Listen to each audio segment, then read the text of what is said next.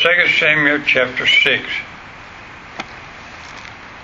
I uh, was trying to help some people understand what's going on in the churches today. They've asked me, two or three have come to me just lately, or called me and talked to me about uh, several of the churches having quite a bit of time, and especially large churches losing a lot of their members and things. And, and uh, they've asked me uh, call and ask preacher what you think is going on. Well, I want to show you, if I can, tonight from God's Word, and uh, beginning in chapter six of Second Samuel. Brother Gibbs, uh, pray for Mrs. Malone especially. She fell in, and Mrs. Gibbs, she fell and um, busted her kneecap today. And Brother Eddie had a procedure done on his heart. So keep those two in mind, especially but all the rest them on the prayer sheet also. But tonight, if you would please, 2 Samuel chapter 6, and I'll begin to read in verse 1. Again, David gathered together all the chosen men of Israel, 30,000. And David arose and went with all the people that were with him from Baal of Judah to bring up from thence the ark of God whose name is called by the name of the Lord of hosts that dwelleth between the cherubims. And they set the ark of God upon a new cart, and brought it out of the house of Abinadab that was in Gibeah, and Uzziah and Ahio, the sons of Abinadab, drave the new cart. And they brought it out of the house of Abinadab, which was at Gibeah, accompanying the ark of God, and Ahio went before the ark. And David and all the house of Israel played before the Lord on all manner of instruments made of fir wood, even on harps, and on psalms, and on timbrels, and on cornets, and on cymbals. And when they came to Nachon's threshing floor, Uzziah put forth his hand to the ark of God and took hold of it, for the oxen shook it. And the anger of the Lord was kindled against Uzziah, and God smote him there for his error, and there he died by the ark of God. And David was displeased because the Lord had made a breach upon Uzziah. And he called the name of the place Perez Uzziah to this day. And David was afraid of the Lord that day and said, How shall the ark of the Lord come to me? So David would not remove the ark of the Lord unto him in the city of David. But David carried it aside into the house of Obed Edom the Gittite. And the ark of the Lord continued in the house of Obed Edom the Gittite three months. And the Lord blessed Obed Edom and all his household. Pray with me, please. Heavenly Father, I pray tonight that you'll always let the Holy Spirit deal with us beginning with me as a pastor and every member of this church and every other church that's true to you, scripturally, Lord, that we would do the work of the Lord like you told us to do it and not like the world says. Bless it now, we do pray in Jesus' name. Amen.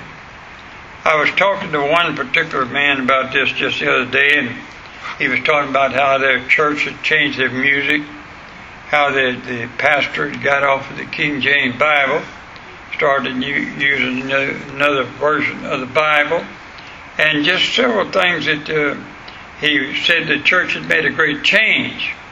And a lot of people was leaving the church because of those changes. One of the things was that the music began to be loud type of music, worldly type music, but they had the gospel, or, or they had the what they called the gospel music in it, but they wasn't singing from the hymns anymore or anything like that. So, and uh, he said, uh, "What do you think is wrong?" Well, I went back and I can remember when uh, the churches God was blessing church. This is the thing I don't understand. If a pastor starts out building a church and the people get around him and the church grows and he's he built it on the King James Bible why would you change from the King, Bible, King James Bible to any other Bible then? If God is blessing that. And it's the same way when it comes to the music or anything else. if God is blessing, uh, if you're staying true to the old-fashioned ways that God said, why would you change? And I can remember that when the Lord began to bless, uh, the church that I was at, for instance, we was running uh, just a little over a hundred, if I remember when we got saved there, and it just began to grow out of the wall. And within a year, we was running a thousand, and and then when I left there, it was running nearly three thousand. Sometimes we'd have four thousand on in a service. Uh, but they they started building gyms. They started having uh, what do these women get together and have robotic classes? What do you call it? Aerobic classes and all kind of things, exercise and do all kind of things, and was bringing in the church. And I said then, and I say it now, that you can't bring the world into the church. The church is still of God. The church is the church of God, if you would please. And I want to show you by David here. Now, First of all, David knew where the blessings of life come from. It come from the ark of God and having God's blessing on your life. Now, without God's presence, what's the use? What's the use to have a church building? What's the use to have a congregation come? What's the use to meet together and say we're of God without God's presence? You'll never know what true happiness and joy and peace really is without the presence of God. But to get close to God or to have God to bless you, you must do it God's way, not man's way or the world's way. Now remember, the, Phil- the Philistines represents the world, all right, in this story. Now, Again, and the only way to know what God wants us to do is by obeying His Word. You don't listen to the world or the world's crowd. Notice David tried to serve the Lord by doing it the Philistines' way or the world's way. Now, if you go back to 1 Samuel chapter 6, I'll show you what I'm talking about. Just back up a little bit to 1 Samuel chapter 6.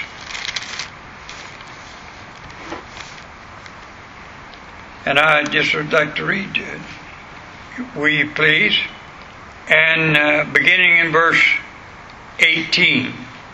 And they of Bethseba will reap their wheat harvest in the valley, and they lifted up their eyes and saw the ark, rejoiced to see it. And the cart came to the field of Joshua. Now, if you study this whole chapter, which I won't take time to uh, to show you tonight, but if you study that chapter, the ark of the Lord was in the country of the Philistines seven months, according to verse 1 of chapter 6. And the Philistines called for the priests, verse 2, and the diviners, saying, What shall we do to the ark of the Lord? Tell us wherewith we shall send it to its place. Now he's asked in counsel here, the Philistines asked in counsel here of the worldly crowd. And they said, If you send away the ark of God of Israel, send it not empty, but in any wise return him a trespass offering. Then you shall be healed, and it shall be known to you why his land, hand is not removed from you. Then said they, What shall we do? Of what shall be the trespass offering which we shall return to him? They answered, Five golden emeralds and five golden mice, according to the number of the lords of the Philistines, for one plague was on you all and on your lords. Wherefore you shall make images of your emerods and images of your mice that mar the land, and you shall give glory unto the God of Israel. Peradventure he will lighten his hand from off you and off your gods and from off your land. Wherefore do you harden your hearts as the Egyptians and Pharaoh hardened their hearts when he had brought wonderful things? And then verse 7. Now therefore, this is the counsel of the world now for the church. Now therefore make a new cart and take two milk kine, which there has come no yoke, yoke or, and tie the kine to the cart, and bring their calves home from them. And take the ark of the Lord and lay it upon the cart, and put the jewels and so on and let go along. Now get this picture for just a minute. They said what you do is get two milk kine, get two milk cows, if you would please, that have calves. take their calves away from them. Now, if those milk cows go along the King's Highway, go take straight down the road, you'll know that it's the Lord. Because you got to remember something. When a cow has a calf, they go to the calf. They take care of the calf. But they would know.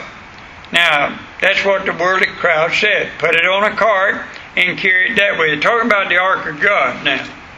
Then in turn, uh, they decided to send the ark away from them. The Philistine did. Their priest then tells them the right way to carry the ark was on a new cart drawn by two cows or new calves. And all of that is taught if you read 1 Samuel chapter 6. Now, going back to 2 Samuel chapter 6, David, and you remember who David is now, he's a leader of God's people. He knew the Word of God. Why, he was a, he used of God to write, God to write the Psalms. Uh, he knew what was right to do. And I wonder sometimes how many uh, people uh, that uh, worship God in so-called churches angers the Lord sometimes. I want you to watch verse 6 and 7 of chapter 6. And when they came to Nathan's threshing floor, Uzziah put forth his hand to the ark of God and took hold of it, for the oxen shook it, and the anger of the Lord was kindled against Uzziah, and God smote him there, his ear, and there he died before the ark. Now here's a strange saying in verse 8, and David was displeased because the Lord, he was blaming God. Now wait a minute, David, you're the one who told him what to do. You're the one that led him in, led him in error. I want to ask you something. Whose death was Uzziah then on? Wasn't on God, it was on David. Now, notice the point here is this God cannot bless his work unless it's done according to his word then. David surely knew God's word on this matter of moving the ark from place to place. Go back now to Numbers with me. The, the book of Numbers and chapter 4. And I want to just read one verse, verse 15. When Aaron and his sons have made an end of covering the sanctuary and all the vessels of the sanctuary, as the camp is set forward, after that the sons of Kohath shall come to bury it, but they shall not touch any holy thing, lest they die. These things are the burden of the uh, sons of Kohath in the tabernacle of the congregation. You know who was supposed to carry that ark? The Levites, or the family descendants of the Levites. They had to be of the tribe of the Levites. They was the only ones. The sons of Kohath were the tribe of the Levites.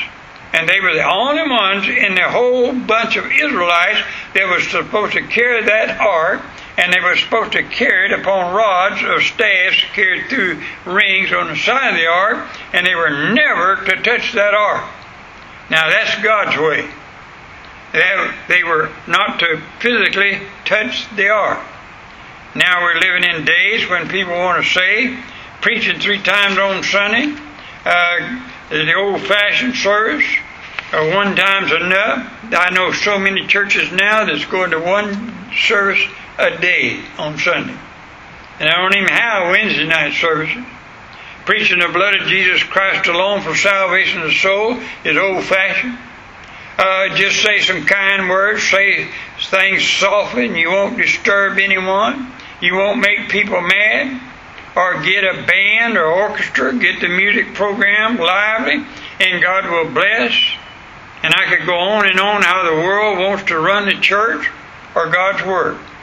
Yet notice what God says about His work now. I want you to turn over to 1 Corinthians chapter 1. 1 Corinthians chapter 1. And I want to look at uh, verse 17. 1 Corinthians chapter 1 verse 17.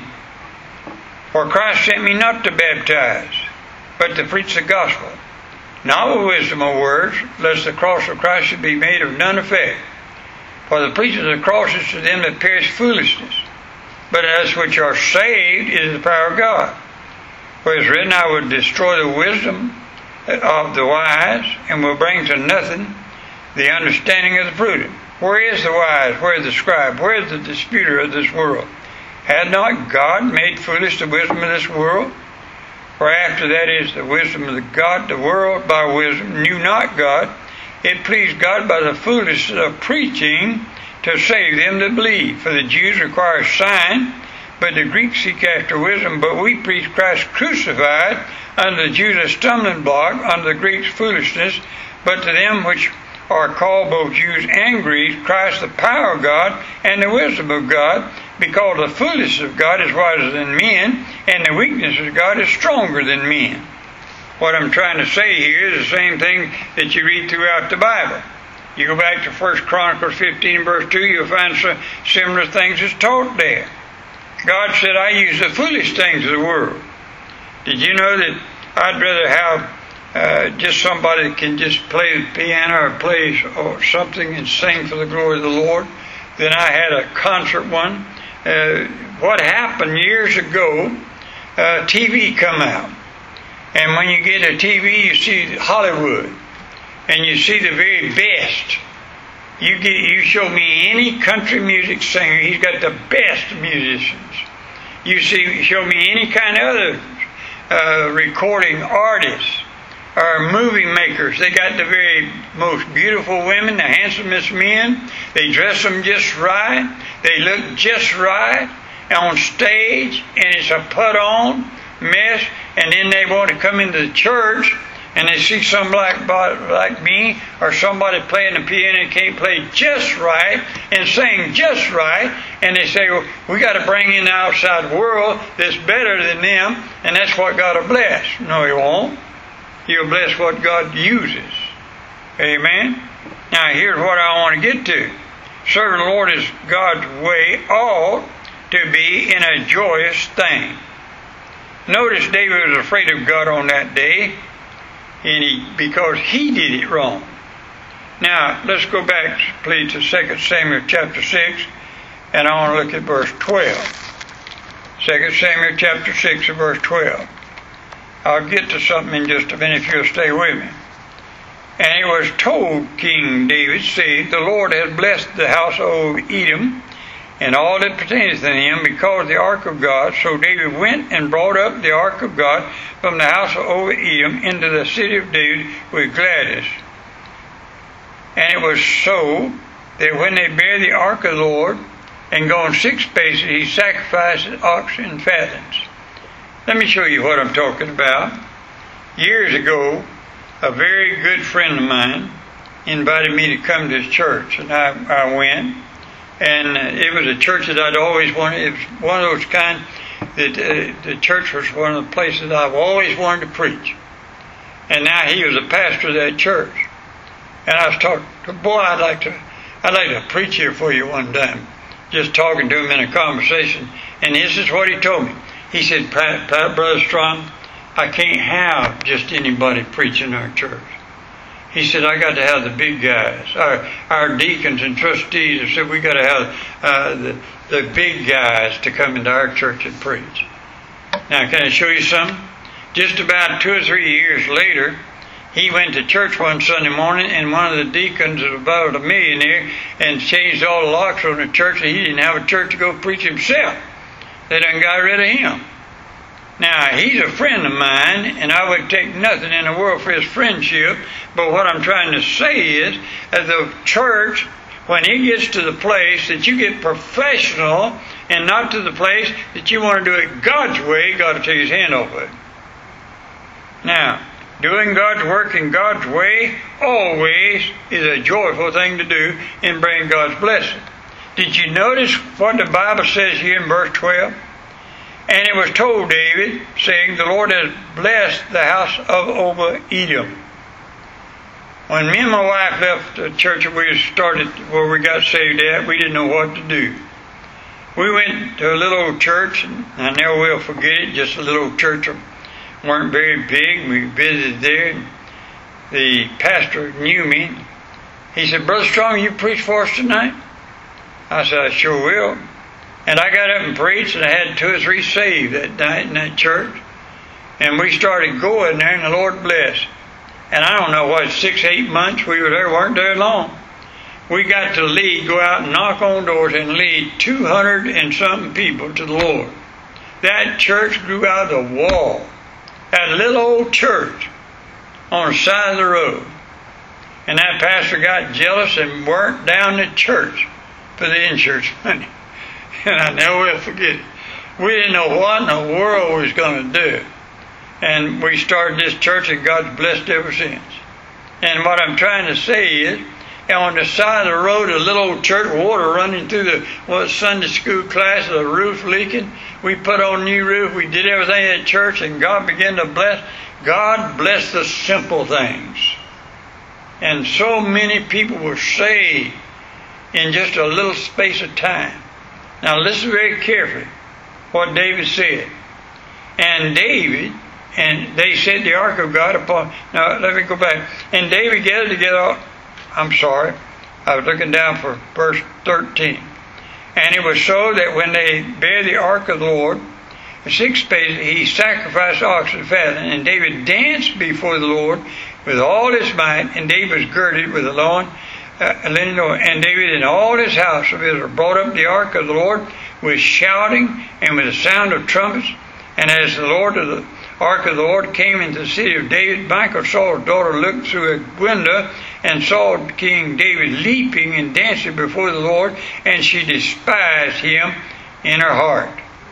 But David brought the ark of God just like God had told him to do, and because it's a joyous thing from then on. Now, some churches or religions don't believe in having any kind of music in the church. But David sure did. Notice, I could give you the names of the churches that don't believe in music. But God does. The Bible says music soothes the soul. The joy of the Lord is our strength. A Christian can put his very heart in a song. Beautiful music, uplifting music, brightens, aids feelings, and comforts. But God's way is always sweet music, not a rock band or a screaming and hollering. David pray, played music to King Saul that soothed his spirit. That's God's way. God gives a pattern for anything and everything He wants done. Everything in worship of the Lord is to be done in decency and in order. Now, if God's word says, believe on the Lord Jesus Christ and thou shalt be saved, what I'm saying is don't add to it and don't take from it. Just preach it like it says. Then you best do it God's way. Don't wait for a feeling or lights to flash or some great thing to happen, your hair to stand on in. Just believe God. That's God's way. That's simplicity. When you're saved God's way, then rejoice God's way. Don't be an old sourpuss or, or pout like God some people sometimes do. Play an instrument for the Lord. If God has given you the talent, sing from the bottom of your heart whatever the Lord has laid on your heart to do. Don't be like David's wife. Look at verse 20 now, in verse 23. Then David returned to bless his house, and Michal, the daughter of Saul, came out to meet David and said, How glorious was the king of Israel today, who uncovered himself today in the eyes of the handmaid of his servants, as one of his vain fellows shamelessly uncovered himself. And David said unto Michal, It was before the Lord which chose me before thy father and before all his house to appoint me ruler over the people of the Lord, over Israel. Therefore will I play before the Lord. God will not put up with making fun of God's preacher or God's music or God's service. One other thing before I'm finished, verse 9. Go back now to chapter 6, verse 9. And David was afraid of the Lord that day and said, How shall the ark of the Lord come to me? Now, David was afraid of God that day. Did you know what the Bible says? The fear of the Lord is the beginning of wisdom. Uzziah's death was sudden. When we witness or read about someone suddenly dying, no matter what reason, accidentally or shootings or whatever, it should bring us to remember the, the certainty of death. Don't wait to get saved, then don't wait to serve the Lord. It's just that simple. Here's what I'm saying. I believe this: if, we, if it, the churches of God today would get back to simplicity of preaching the gospel and the music and every other thing. It's a program, and do it in decency and in order. I believe God had put his hand back on the church and blessed the church. It was asked, I think it was Dr. D.L. Moody, I can't remember which one it was. I was reading his book the other day, anyhow, sermons of his preaching. And they asked him one day, uh, How do you get your sermons? And he said, I make a, a, a I read a portion of scripture, God blesses my heart, I want to bless our people. And he really said, I read a portion of scripture and I make a beeline for the cross. That's the best advice you could give any young preacher. Every time you preach, make a beeline for the cross. Amen. Just stay right around the cross. In the music, in the service, everything you do for the Lord, stay right around the cross. You can't go wrong. And here's here's the whole secret of it. You can't improve on God's way. Amen. Stand with me, please. Heavenly Father, I pray in Jesus' name. Sometime, Lord, we want perfection in your work. But we have to realize we're not perfect. There's no human being perfect. I'd rather have the blessing on God with imperfection than I had to have perfection without God. Because there is no such thing. We ask you, dear God, you'll bless your people tonight. In Jesus' name. Amen. Thank you so much for being here tonight.